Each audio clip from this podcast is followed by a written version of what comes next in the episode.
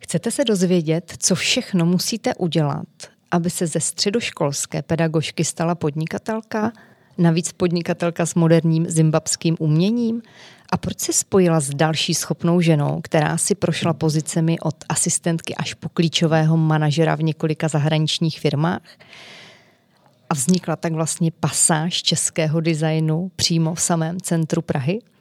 Mými dnešními hosty jsou hned dvě ženy. Hana Homolková, spolumajitelka společnosti Africké sochy a také galerie a kavárny Art and Coffee a současně zakladatelka pasáže českého designu a také ředitelka tohoto projektu Štěpánka Zinkajzlová, se kterými si budu v dnešním podcastu povídat o jejich podnikatelských zkušenostech, nejen z černého kontinentu, ale také o investování do umění, o tom, jak si vybírají umělce, se kterými spolupracují a proč vlastně celý projekt Pasáže českého designu v centru Prahy vznikl. Krásný den, mé jméno je Kateřina Haring, jsem spolumajitelkou několika společností, také prezidentkou Českomoravské asociace podnikatelek a manažerek a viceprezidentkou Celosvětové asociace podnikatelek. V podcastech Podnikatelka vám přinášíme biznisové a manažerské typy, které vám pomohou lépe se pohybovat v biznisové sféře, anebo vás mohou inspirovat k nastartování vlastního podnikání. Krásný den, Hanko a Štěpánko. Moc krát děkuji, že jste přijali pozvání. Pěkný den. Krásný den všem.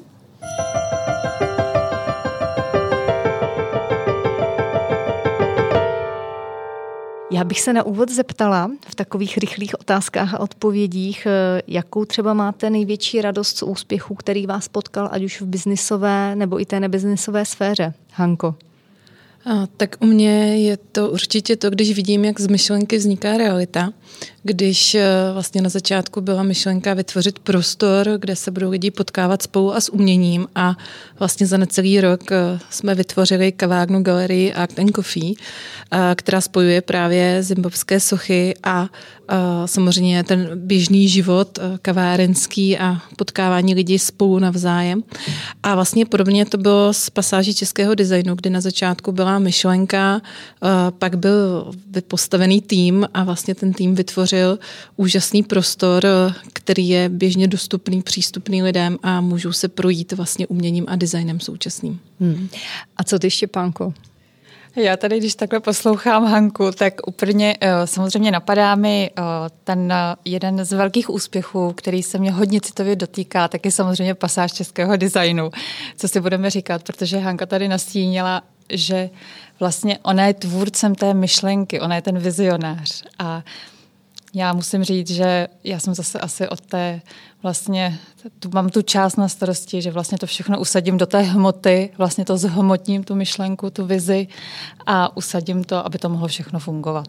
Takže řekla bych, že můj teďko největší úspěch, tak jak to od srdce cítím, je opravdu pasáž českého designu.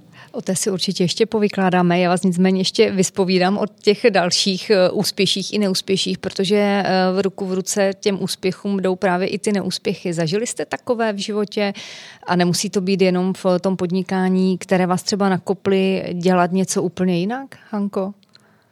No, Nebo um... začít něco jiného? Uh, u mě, nevím, jestli to bylo úplně jako začít dělat věci jinak, ale já jsem takový životní optimista, takže já se snažím vždycky hledat cestu a když třeba před dokončováním kavárny, kdy jsem byla i uh, vlastně těsně před porodem s druhým dítětem, tak uh, jsme třeba řešili peníze, jak to dofinancovat, otevřít a tak dále. A prostě já jsem takové to moto, jako že cesta se vždycky najde, takže jsem hledala ty cesty a našla jsem a Podobně to byly potom třeba, když jsme dělali nějaké eventy, jak v kavárně, nebo třeba dřív jsem dělala i pro klienty eventy, tak občas to byly nějaké drobnosti, kdy jsme si třeba špatně porozuměli se studi- eh, s klientem, ne se studentem, s klientem a podobně. A, a vždycky u mě to vedlo k tomu vlastně ještě k většímu pro klientskému přístupu a vlastně koukat se na to z té strany vlastně klienta mnohem více. Mm-hmm. A Štěpánko, jak, jaké nezdary nebo neúplně optimistické věci to byly právě u vás? Které třeba vás přiměly začít dělat úplně něco nového nebo něco hmm. úplně jinak? Tak uh, určitě to bylo, když takhle chodíte každý den do práce, jednoho dne dostanete výpověď a říkáte si, tak co vlastně teda začnu dělat, čím se začnu zabývat. Strávíte jeden večer eh, utopený v slzách a v beznaději. Takže já bych řekla, že uh, pro mě je to opravdu nepropadnout se do té beznaděje a postavit se na ty nohy, objevit v sobě tu sílu, svoji vlastní a říct si, že to vlastně všechno chcete úplně jinak, protože já teď popisuju nějaký stav, který se mi stál před 15 lety, kdy vlastně tenhle ten stav zapříčinil to, že jsem se postavila na tu podnikatelskou dráhu a musím říct, že mi to obrovsky pomohlo v sebepoznání sama sebe, musím říct, že ve všech oblastech svého života. Takže to byla ta hlavní lekce, kterou vám Takže bych řekla, že to byla velká lekce, kterou jsem dostala a moc za ní děkuju, i když tehda jsem si myslela, že je konec světa. Hanko, co vám ty nezdary dali, jakou životní lekci? Čemu vás naučili? A mě Štěpánka teď ještě inspirovala vlastně tím, že je fakt, že já podnikání hodně vnímám jako obrovský osobní rozvoj, jo? že to je obrovská cesta a opravdu to vytahuje a ukazuje naše vlastnosti nebo moje vlastnosti a my podnikáme vlastně i v některých projektech s manželem. A je to teda velká škola, jak partnerská, tak prostě podnikatelská a ukazují se eh, opravdu prostě naše vlastnosti, jak ty dobré, tak ty špatné. A teď je o tom, jak se k tomu postavit, jak s tím dál pracovat. A teď víte, že máte ty zaměstnance a ty finanční závazky a doma ty děti a tak dále, tak vlastně pořád se s tím nějak eh, poprat a postavit se k tomu, aby se ta cesta našla. Takže jaké vlastnosti by podle vás měla mít žena podnikatelka? Jaké jsou podle vás, Hanko, klíčové? V tom no, podnikání. Jasně, jasně. A já si myslím, že určitě tam odvaha. A pak eh, takové najít eh, rovnováhu mezi sebedisciplínou, ale zároveň sebeláskou. Že si myslím, že na jedné straně jsme na sebe jako ženy hodně tvrdé a že se snažíme všechno stihnout, ale za sebe z té sebedisciplíny v podnikání to opravdu nejde. Potom eh, taky asi myslím, že máme problém říkat ne, nebo asi ne všechny, ale já, já to tak třeba mám, že jsem se musela naučit a učím se říkat ne a nastavovat si hranice vlastně vůči druhým lidem a i třeba projektům, které jsou zajímavé, ale vlastně taky mám nějakou kapacitu, že svoji osobní, a kterou nepřesáhnu. A, a potom si taky myslím, že být fakt upřímná. Upřímná k sobě a vlastně upřímná k druhým. Takové to být fakt jako v pravdě a nelhat si do očí. Jaké jsou pro vás tyto vlastnosti podnikatelky Štěpánku? Tak pro mě určitě houževnatost, když to vztáhnu samozřejmě sama na sebe. Pak uh, nevzdávat se, opravdu nacházet v sobě tu sílu, prostě jít na ty cestě dál a tvořit. A to si myslím, že je opravdu důležité a možná pro nás, pro ženy, dokončit tu cestu, kterou začnu. To znamená, ať stojím při zrodu jakéhokoliv projektu, i dílčího projektu, nebo stojím na začátku organizace nějaké akce, tak to vlastně opravdu dojít do toho konce a nepřestat v polovině. A to si myslím, že je pro nás jako pro ženy hodně velká výzva. Já jsem měla za to, že ženy vždycky dotahují, že si právě muži naopak berou do týmu proto, aby ženy to dotáhly. No, tak já mám, jinou, jinou já mám jinou zkušenost. Hmm. Já mám jinou zkušenost a možná, že to je i ta zkušenost na poli jakoby korporátních firm a podobně, takže... Hmm. Ale možná, že už jsme se natolik teda předělali jako ženy, že možná už jako aleluja. jsme se upgradeli. jsme se trošku upgradeovali, přesně tak. Co si myslíte, že by žena podnikatelka neměla nikdy udělat nebo dopustit? Já si myslím, že by neměla jít sama proti sobě. Jo, že vlastně, když ví, co chce a za čím si stojí, tak opravdu tohle si ustát. Já jsem aspoň eh, si to třeba potřeba i ustát vůči třeba i partnerovi, vůči samozřejmě i naven. Eh, ale, ale fakt nejít sama proti sobě, no, kvůli třeba neuhnout z té cesty, kvůli penězům, kvůli názoru druhých a podobně. Mm-hmm. Štěpánko? Tak jako podnikatelka, nebo možná více jako žena, pro mě je důležitý neopakovat chyby. Protože to, že jdeme cestou eh, a jdeme životem a prostě podnikáme, tak prostě uděláme chyby a je to lidský. A já si myslím, že nemá smysl se za to nějakým způsobem eh, prostě osočovat a nadávat se a podobně, ale spíš to vidět, uvidět tu chybu a nedělat ji dvakrát. A to si myslím, že je strašně podstatný a to je i ten dar toho podnikání, že vlastně na sobě můžeme mnohem víc pracovat To je alespoň můj názor, protože máme na to vliv. Máme na to čas a máme na to vliv. Hmm. Jsou rady, které jste třeba na začátku, ať už eh, kariéry nebo podnikání, slýchali a které dneska už třeba neplatí? Za které byste nedali ruku do ohně? Mm-hmm. Takže já jsem, ta moje cesta byla teda jiná než Štěpánky, protože vlastně Štěpánka že prošla tím korporátem a prošla si různými pozicemi. Já jsem to často vnímala trochu jako handicap, že nemám ty zkušenosti ale možná to handicap není. Jo. Jak když jsem začínala s kavárnou, tak mi říkala jedna známá, chodila jsem na rady za jednou známou, co provozovala nebo provozuje kavárnu a restauraci a ona mi říkala, já ti to nebudu říkat, musíš být trošku naivní, protože kdybys věděla, co všechno to obnáší, tak do toho v životě jako nejdeš. Jo. A měla pravdu, velkou pravdu, člověk se, nebo já jsem se hodně učila za pochodu a vlastně podobné to bylo na začátku. Já jsem uh, do podnikání vlastně přešla s prvním mateřstvím. Já jsem předtím učila uh, na střední škole, na gymnázích a když jsem otěhotněla s prvním dítětem a v roce 2009 se narodila Eliška, tak eh, jsem vlastně hned po tom porodu začala fušovat manželovi a pomáhat mu se zimbabskými sochami, protože já potřebuji pořád něco dělat. Jo, já jako klasické mateřství to úplně nebylo nic pro mě. Takže já jsem přešla takhle volně vlastně do podnikání. A ještě ten produkt vlastně zimbabské sochy je to umění a to umění vlastně prodávat má nějaké své samozřejmě zákonitosti. Takže marketingové rady, jako jak prodávat, kde prodávat, eh, nebo například takové vystavte to, u vstupu do biznesových budov nebo vystavte sochy třeba na Osvědčily se tyhle rady? klinikách lékařských a podobně. Neosvědčili, protože samozřejmě ti eh, lidé tam jdou s nějakým záměrem, s nějakým cílem a moc nekoukají vlevo a vpravo. Jo, my třeba potřebujeme umění dostat právě do prostor, kde jsou lidi relaxovaní, jdou na procházku, chtějí se zastavit, chtějí se podívat a vlastně všimnou si, že eh, něco, něco vidí. Hmm. Štěpanko, s jakými radami jste se setkávala vy, které se vám neosvědčili a, a myslíte si, že opravdu takhle to v praxi nefunguje?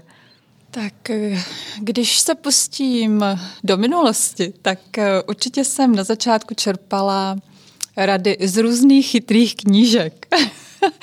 typu uh, Nikdy ne sám a podobně, nebo třeba o knihy o prokrastinaci. Uh, jednoho dne jsem zjistila, že opravdu tudy cesta asi pro mě nepovede, protože samozřejmě um, jsem taky své hlava, mám na všechno svůj vlastní rozum a podobně. A pro mě teda úplně nejsnažší bylo, protože můj manžel je z podnikatelského prostředí, založil svoji firmu, podnikal mno, celou řadu prostě let, tak já musím říct, že já jsem na začátku čerpala rady od něj a on byl pro mě opravdu velká inspirace v tom letom.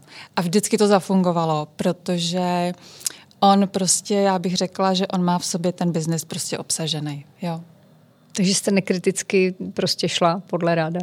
Šla jsem nekriticky podle rád, samozřejmě vždycky jenom, samozřejmě o, nedá se říct, že nekriticky, protože o, když s něčím nesouhlasíte, tak vždycky tam přidáte nějaký svůj prostě postřeh, že bychom něco mohli dělat jinak, že by se něco mohlo změnit a to si myslím, že zase že je v pořádku. Jo? Hmm. Když jste pochopili, že jste třeba neudělali správná rozhodnutí, rozhodilo vás to? Co jste si řekli? Nakopnete se dál, jako řeknu si, hele, tak jo, dobrý, nepodařilo se, jedem dál, nic se neděje špatná rozhodnutí člověk dělá jako i během dne v podstatě, že jo? No tak řekla bych, že jsme Tady jsem... otevřeli sklenku vína. teda ne, zajímá mě ten životní postoj, Jasně. jo, to jestli si to člověk má tendenci uh, vyčítat, anebo si řekne, OK, hmm. tak jako tohle se mě nepodařilo, jedeme dál, nevadí, jo. Jak se k tomu stavíte? Můžu? Uh, já bych řekla, že u mě je to hodně o tom se zastavit, uh, srovnat si v sobě, uh, co vlastně se stalo, trošku se v tom, jak já říkám, poňahňat, jo. Samozřejmě uh, jsou z toho splíny, je z toho špatná nálada, ale v nějakém, nějakým způsobem to prostě přehodnotit, říct si, co bylo jakoby dobře, co bylo špatně, protože všude na všem něco najdeme a na základě toho zase v sobě prostě probudit tu svoji sílu. Jo. Já teď momentálně Řekla bych, že v uvozovkách už jakoby snad vím, o čem hovořím. A já myslím si, že jsme toho schopen každý. každý na této planetě, ale musíme to prostě v sobě objevit a jít a ono je to úplně jedno, jestli půjdeme za tím, že chceme prostě o, založit další, další novou firmu, chceme vydělávat miliony, a nebo jenom jestli prostě půjdeme na procházku. Jo, ale je to jenom o tom začít něco dělat. Jo, nepropadnout tý, tomu pesimismu, té skepsy, prostě rozeběhnout se. Funguje to tak, Hanko? Říkal jste, že jste optimista, tak jak se optimista staví k tomu, když udělá špatné rozhodnutí? Uh, optimista, já optimista se k tomu stavím tak, uh, že prostě jdu dál. Jo. Je to přesně vzít si z toho zpětnou vazbu nějakou, a kouknout se, přiznat si, jako OK, tohle jsem asi úplně nezvládla, ale já mám tak od dětství hodně v sobě, že hlavně se z toho nepo, když nejde o život, tak jde o a co tě nezabíjí, to tě posílí. To jsou taková jako muta, která asi do mě, uh, asi moje maminka nejvíc jako vtoukala. a, a myslím si, že to je úplně jedno, jestli to člověk aplikuje pak v životě anebo v podnikání, protože to je prostě přirozená součást hmm. života. Takže prostě dál. No. Jakým če- strachům jste čelila, když jste se rozhodla jít do těch nejistých od podnikání? Já jsem asi byla tak naivní, že asi žádným. Štěpánkou? Byly strachy, byly, strachy, Říkám, byly obavy? Protože ta odpověď mě úplně konsternovala, Hanky. Ale ono to prostě, ono to jinak nejde. Já si myslím, že já, uh, já si myslím, že já jsem nad tím taky nepřemýšlela. Takže čím méně člověk ví a přemýšlí nad přesně. překážkama, tak tím je to lepší podle vás. Přesně, hmm. přesně protože jinak by asi člověk opravdu do toho nenastal. Já, já možná bych tomu ještě doplnila, protože, jak jsem před chvilkou říkala, že podnikání je prostě součást života. Já si myslím, že ty lidi, kteří podnikají, tak je to fakt v jejich naturelu, jo? že jsou podnikaví, prostě, že pořád potřebují něco dělat, uh, nebo aspoň já to tak mám a třeba jsem se prošla jsem programem uh, Moudré podnikání žen a vlastně všechny ty ženy jsme to tak měli velmi podobně, že jsme prostě podnikavé, že pořád potřebujeme něco dělat, něco tvořit, spolu tvořit a tak dále, že to je prostě naše přirozenost. A není to pro každého, a je to úplně v pořádku, že to není pro každého. Mm-hmm. Jo. Já se ale přesto, mm-hmm. Hanko, nemůžu ubránit otázce, jak se ze studentky bohemistiky a středoškolské pedagožky stane podnikatelka v oblasti toho afrického umění ten biznisový příběh u vás začíná těmi africkými sochami. Eh, je to, je to tak. Eh, já si myslím, že to bylo trošku osud, protože eh, tam, tam byly ty kořeny v dětství v tom, že já jsem vyrůstala v rodině hodně kulturně zaměřené, že můj otec celý život hrál a vedl ochotnické divadlo u nás na malém městě ve Frýdsku místku, odkud pocházím. A vlastně maminka zase učila češtinu, dějepis a podobně, takže my jsme každou dovolenou v létě trávili prostě po památkách, uh, za kulturou, za uměním, návštěvami zámku a podobně. Takže tohle to určitě ve mně kořenilo od dětství, že jsem k tomu měla hodně blízko.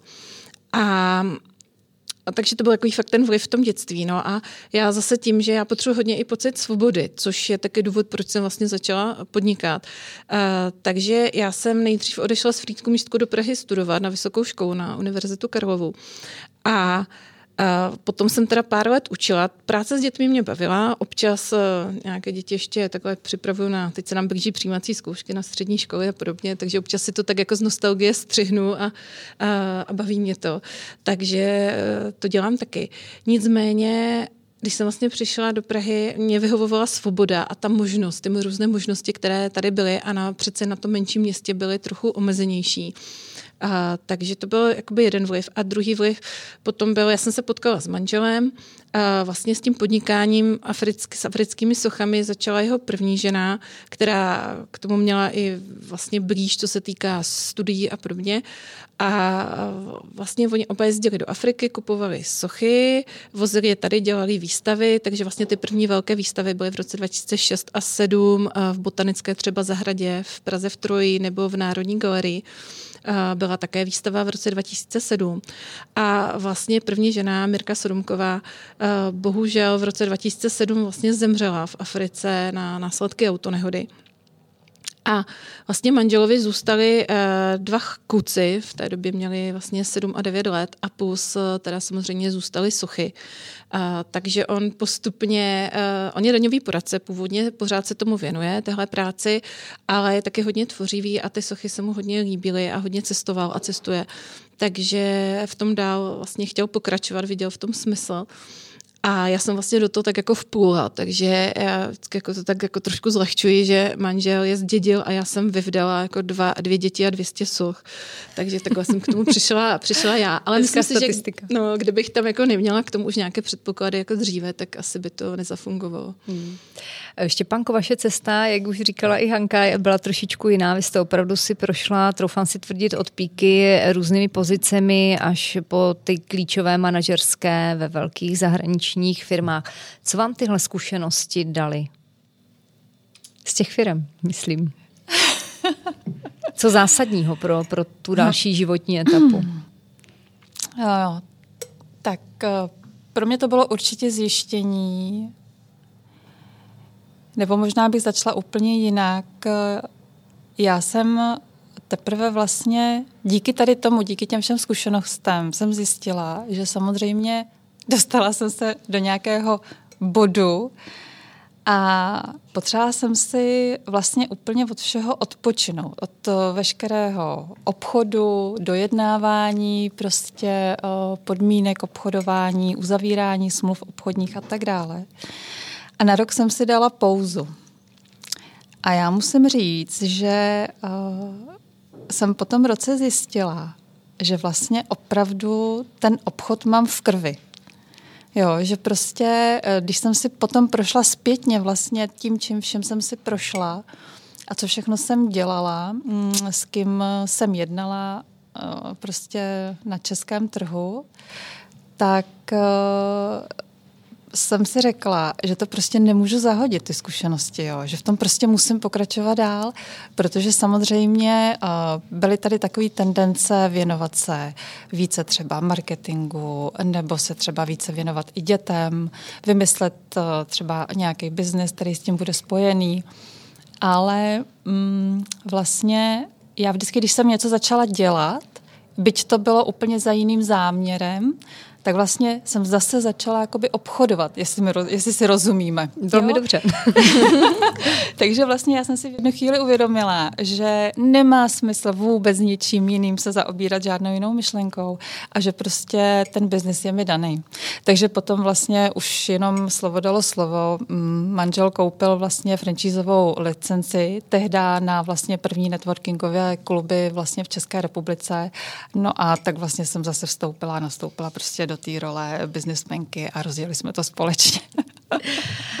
co stálo na počátku té myšlenky, nebo co bylo tou inspirací pro to, aby vznikla pasáž českého designu Hanko? Tak eh, já musím, eh, než začnu s pasáží, tak eh, vlastně prvním krokem předtím byla právě galerie kavárna Art and Coffee, protože vlastně jak pasáž, tak kavárna se nacházejí na stejném místě. Takže my, když jsme dělali vlastně výstavy soch, děláme je pořád, tak eh, přece jen jsme si říkali, že nejvíc klientů máme samozřejmě z Prahy, takže bychom chtěli vytvořit celoroční mm, místo, kde by byly sochy vystaveny na stejném místě, vlastně postavit vlastně sochy lidem do cesty a my jsme předtím dělali a děláme eh, sezónní výstavy, protože ony ty sochy, jak pocházejí z Afriky, tak eh, jim moc sluší exteriéry zelené. Takže botanické zahrady, eh, různé zahrady zámku a podobně jsou určitě zajímavé, ale je to sezónní záležitost někdy od jara vlastně do podzimu. Takže jsme chtěli celoroční prostor a já jsem ještě vlastně postupně se k těm sochám potom přibírala různé eventy, nejen vlastně potom v africkém stylu, ale samozřejmě byli jsme nějak navázaní na tu i africkou komunitu, která žila tady, nebo žije tady v České republice. Eh, takže byli hodně laděný často do Afriky. A uh, takže jsme vytvořili, nebo já jsem chtěla vytvořit uh, místo, kde se budou jednak lidi potkávat spolu, ale zároveň vlastně s uměním. Takže my máme takový i ten claim, jako umí, žijeme s uměním a to se je v té závorce. A, takže proto vznikl koncept galerie a kavárny, protože jsem věděla, že nechci žádnou galerii, která bude mrtvé jako místo, kde ty lidi vlastně chodí jenom čistě, čistě za uměním, ale opravdu by to místo žilo. Takže vlastně vznikla eh, kavárna z galerií. A vlastně design té kavárny dělal eh, architekt Ondřej Kamenický. Eh, a to říkám proto, protože on právě dál potom pokračoval s námi v projektu Pasáže. Kavárna z galerií vlastně je v pasáži České národní banky, která vlastně spojuje příkopy a Senovážné náměstí.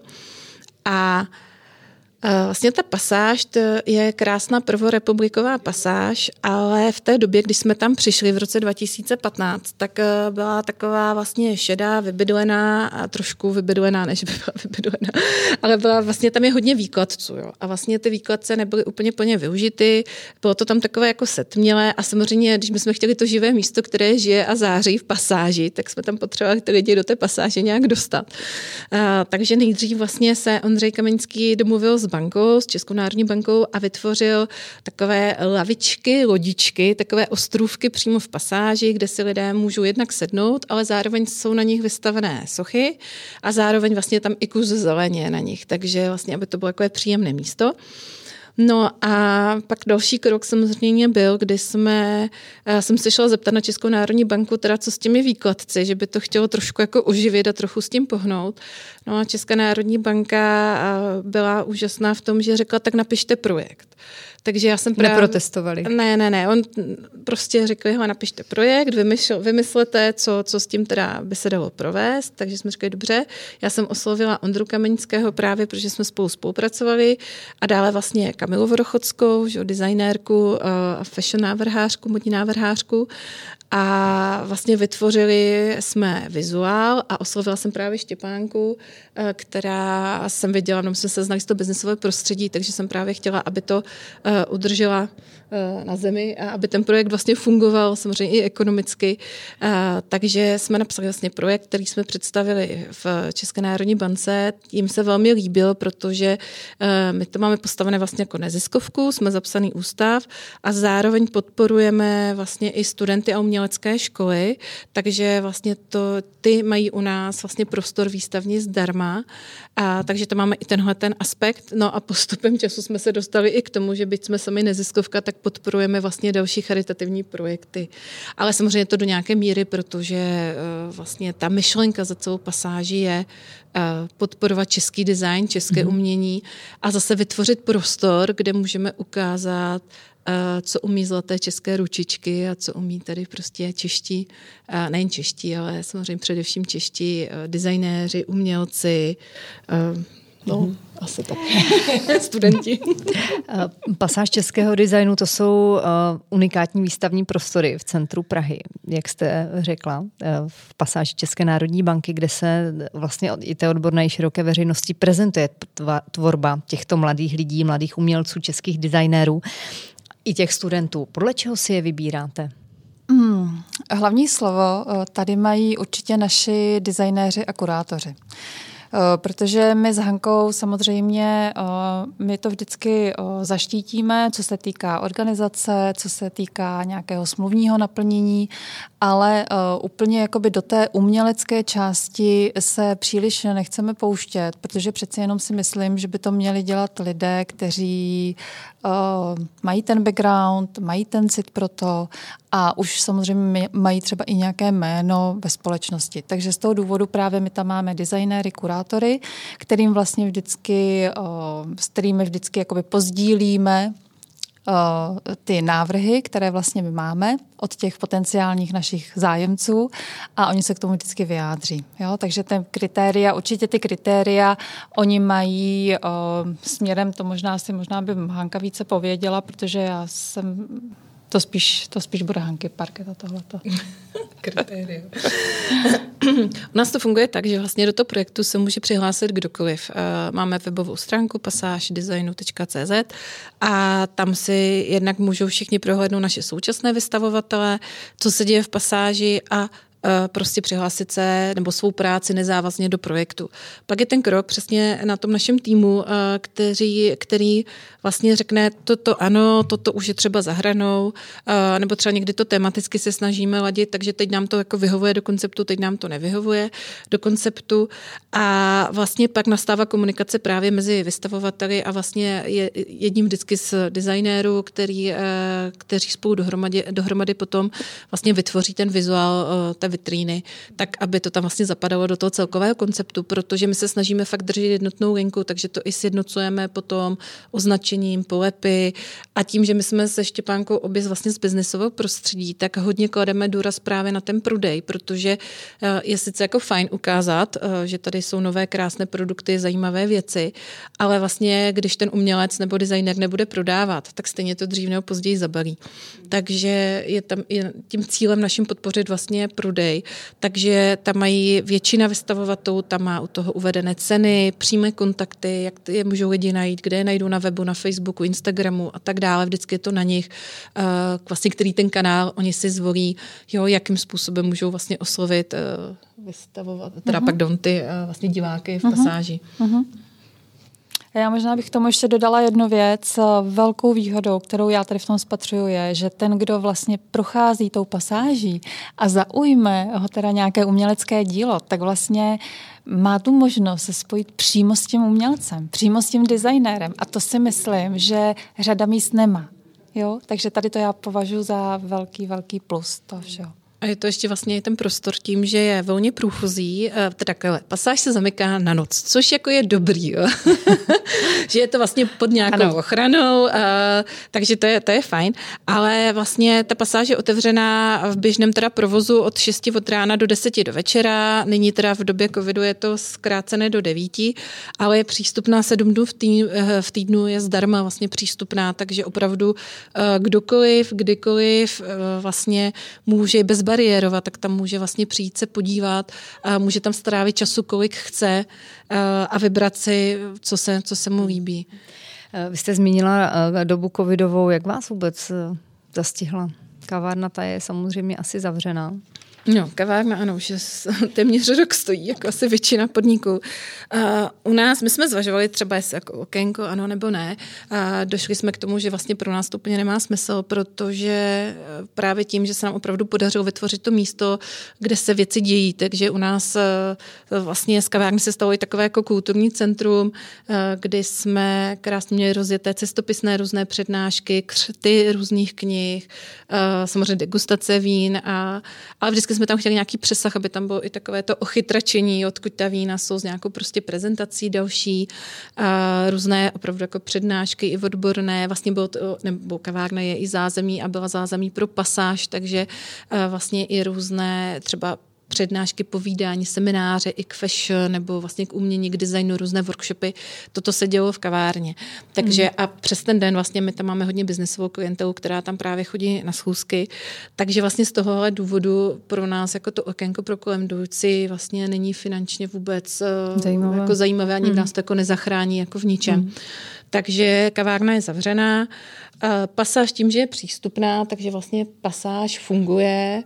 Možná lidé trošku mají teď víc času, umělci, takže teď více tvoří někteří aspoň, takže se nám teď rozrůstá, rozrůstá se nám trošku o tu artovou mm-hmm. část. Já bych jenom chtěla ještě doplnit, mm-hmm. že vlastně ten tým jsme teď doplnili, nebo ne teď, ale před časem vlastně ho doplnila jednak ještě Ola Křížová, taky designérka a vlastně fashion, uh, zabývá se fashion celý život. A vlastně teď nově s náma spolupracuje kurátorka Reny Mužíková, která vlastně tam má takový svůj podprojektík eh, Akvárium, kde uh-huh. vlastně představuje ty své zase autory, ale vlastně je to všechno pořád jako s tím cílem vlastně rozžít tu pasáž, ukázat lidem uh-huh. umění a design vlastně takhle uh-huh. přímo uh, v centru, v centru Prahy. Takže Jaká? to funguje dobře. Jaká známá jména tam najdeme? tak v současné chvíli určitě v pasáži najdete možná tak jedno z, nejná, z nejznámějších Honzu Homolu, který u nás momentálně vystavuje své obrazy Uh, potom... Já to teda doplním. No. Honza Homula je že, zpěvák a kytarista skupiny Vohnout. Před asi třemi, čtyřmi lety začal, začal malovat. Já to radši jako přesňuju, kdyby třeba náhodou někdo nezná. a, ale Honza je velmi jako kreativní a má tam tedy, jak říkala Štěpánka, obrazy své vystavené, má tam i grafiky, on si kreslí deníky, takže tam má i ty deníky vystavené.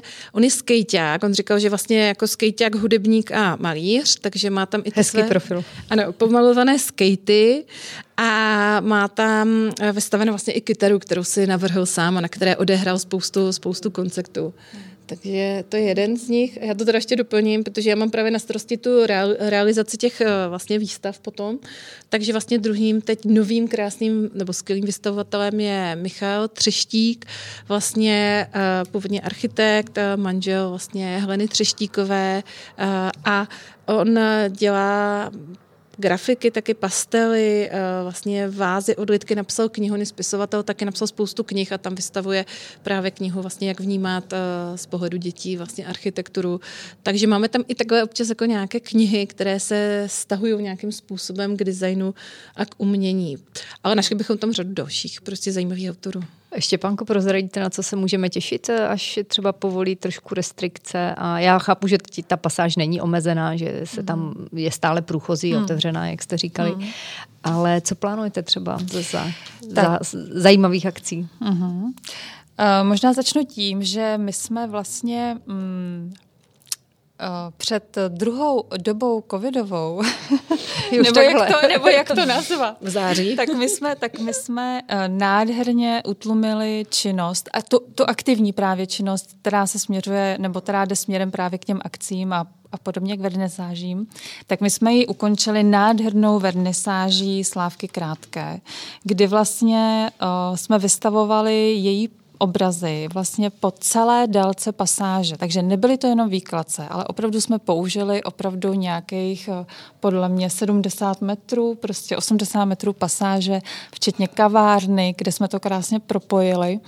Takže měli jsme nádherný catering připravený pro lidi, představení. Slávka Krátká se toho zúčastnila i jako autor, takže to bylo nádherné. A protože jsme na to měli opravdu velice dobré odezvy a všichni prostě se ptali hned potom, kdy bude další akce, že chtějí další vernisáže v pasáži a že se jim to moc líbilo. Takže já si myslím, že určitě, jakmile nám to současná situace dovolí, tak si myslím, že určitě se všichni můžeme těšit na další vernisáže, které tam chceme pořádat. Jak se o nich dozvíme? A teď tady už mám, že ne, ne, ne. První, první, první, první, na kterou se budete pravděpodobně moci těšit, bude právě vernisáž s Honzou Homolou. A, a jak se o ní dozvíme, tak určitě to bude na našich webových stránkách, to znamená pasáž českého design, nebo pasáždesignu.cz, kde máme vlastně kolonku akce. Pak samozřejmě pravidelně rozesíláme newslettery a Dál je to i inzeráty v deníku Metro a v dalších jiných prostě mediálních časopisech. A ještě teda na facebookové stránce Pasáž českého designu, kde je hodně aktivní ta stránka a vlastně představujeme tam naše autory a co se nového děje a podobně. A já to teda jenom doplním, jestli udělám trošku reklamu na Pasáž, udělám teď nám, jo. Eh, že pokud byste fakt o těch akcích chtěli vědět, eh, tak eh, na, pas, na webu Pasáž designu se můžete přihlásit právě k odběru newsletteru, kde vždycky dopředu avizujeme tyto akce a zveme, takže určitě se těšíme na Honzu Homolu, ale my jsme teda zvládli i jednu akci na Valentína teď v době covidové. Ano, podělte se. uh, nevím, proč se Štěpánko směješ. Nebyla to kultura bezpečně, jsme to nazvali a chtěli jsme ukázat spolu s malířem Vladimírem Váchalem, uh, že vlastně jde to i v této době nějakým způsobem, aspoň omezeně. Takže vlastně Vláďa se nechal uh, na valentínskou neděli na celý den na 12 hodin zavřít do vitríny a maloval tam obrazy.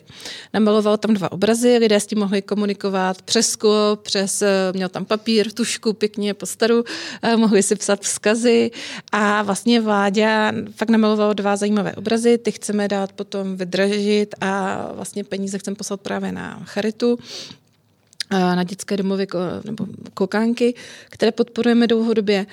A myslím si, že to byla jako pěkná akce. Na webu se zase o tom dá dočíst v článku, jsou tam i fotky právě z akce, takže zvu vás tím na náš web ještě jednou. Když vás tak by poslouchám, eh, optimismus z vás opravdu srší, ale v životě nejsou jenom ty, ty lehké chvíle. Eh, jaké moto nebo citát vás drží nad vodou, když přicházejí ty těžké chvíle? Hanku. Tak já už jsem to říkala před eh, nějakou chvilkou. A já, když bych z toho všeho vybrala, tak fakt pro mě asi nejdůležitější takové to moto, že cesta se vždycky najde. Jo, že hmm. občas, když se něco nepovede nebo je to těžké, tak je to takový jako zastavit se pro mě, nadechnout, vydechnout. A, tak jako pět minut v tom sedím a pak říkám, OK, tak co se pro to dá udělat, aby to šlo. Takže cesta se vždycky najde. Hmm. Štěpánko? Nevím, jestli je to úplně heslo nebo moto, ale uh, uh, i dokonce v pasáži českého designu mám, uh, že věřím na lásku, uh, vě, věřím v lásku na první pohled. A myslím si, že uh, to prostě mě provází celý život, protože není to jenom láska k muži, jo, teď jenom, aby se to všichni nevztahovali jenom tady na to téma. Láska k obrazu chápu. Ale prostě opravdu je to láska prostě po všech stránkách, jo, a uh, ono, jestli je to láska, uh, přes lásky může být nenávist, je to jedna strana hola, jo, takže já vždycky přeju všem, aby jsme se dostali, dostali do toho středu a aby jsme to vnímali prostě opravdu po všech stránkách. A já musím říct, že i s Hankou to byla láska do první pohled. a navíc teda, eh, co mě jakoby hodně vytáhne, teď ale musím mluvit, teď konkrétně mluvím teda o projektu Pasáže. Eh, já bych všem přála mít takovýho parťáka, jako je Hanka, protože my přesně známe svoje talenty a vzájemně si je doplňujeme. My známe i ty své negativní stránky, my jsme schopni se pohádat, nemluvit spolu, říct si i ošklivé věci, ale na druhou stranu se respektujeme a jdeme dál, řekneme si to a jdeme dál a to je pro nás strašně podstatný. A já bych tohle to přála všem zažít, i vlastně všem lidem v zaměstnání, protože mi se to v zaměstnání nikdy dříve nepovedlo že by se takhle lidi byli dobře sestavený v týmu, že by se využívali opravdu jejich silné stránky. Jo. Já, já bych to chtěla ještě doplnit, protože já hodně vnímám opravdu, že mám velké štěstí fakt na lidi v tom týmu a ono to potom přitahuje samozřejmě i ty vystavovatele. Takže ta spolupráce je opravdu uh, úžasná v tom našem týmu, který má teď nějakých eh, to gro, pět, šest lidí a samozřejmě ještě nějaký back office zatím. A jak řekla Štěpánka, prostě každý máme tu svoji parketu, nelezeme si vzájemně do zelí, každý máme zodpovědnost za to, co děláme. A vlastně tím, že v tomto si myslím, že jsme fakt jako všichni dospělí tam, hmm. tak hmm. opravdu dospělí, že eh, to perfektně funguje. A zároveň vlastně i vystavovatele, které si tam vlastně i přitahujeme, tak s nimi ta spolupráce v 99% případů je velmi bezproblémová, pohodová, vždycky se domluvíme na tom, co je třeba. A vlastně přichází tam takhle aktivní lidé, jako jsme my a vlastně taky i ten jejich cíl je rozžít i tu pasáž, ukázat samozřejmě sebe, ale zároveň vlastně dát do pohybu vůbec to dění, co se tady teď je celé nějaké ustrnulé, tak vlastně dát život, do, život vlastně do, nejen do pasáže, a do umění a do designu. Dámy, já vám moc děkuji a přeji vám, ať vám to nadšení eh, vytrvá ve všech eh, těch věcech, které plánujete, které vám budou dělat stále takovou velkou radost. A budu se těšit, že si někdy o tom popovídáme dál, až třeba padnou ty restrikce a trošku se to uvolní. Takže ať se vám všechno daří, mějte hezký den a ještě jednou díky, že jste přišli. Taky moc děkujeme. Moc děkujeme. Naschledanou. Naschledanou.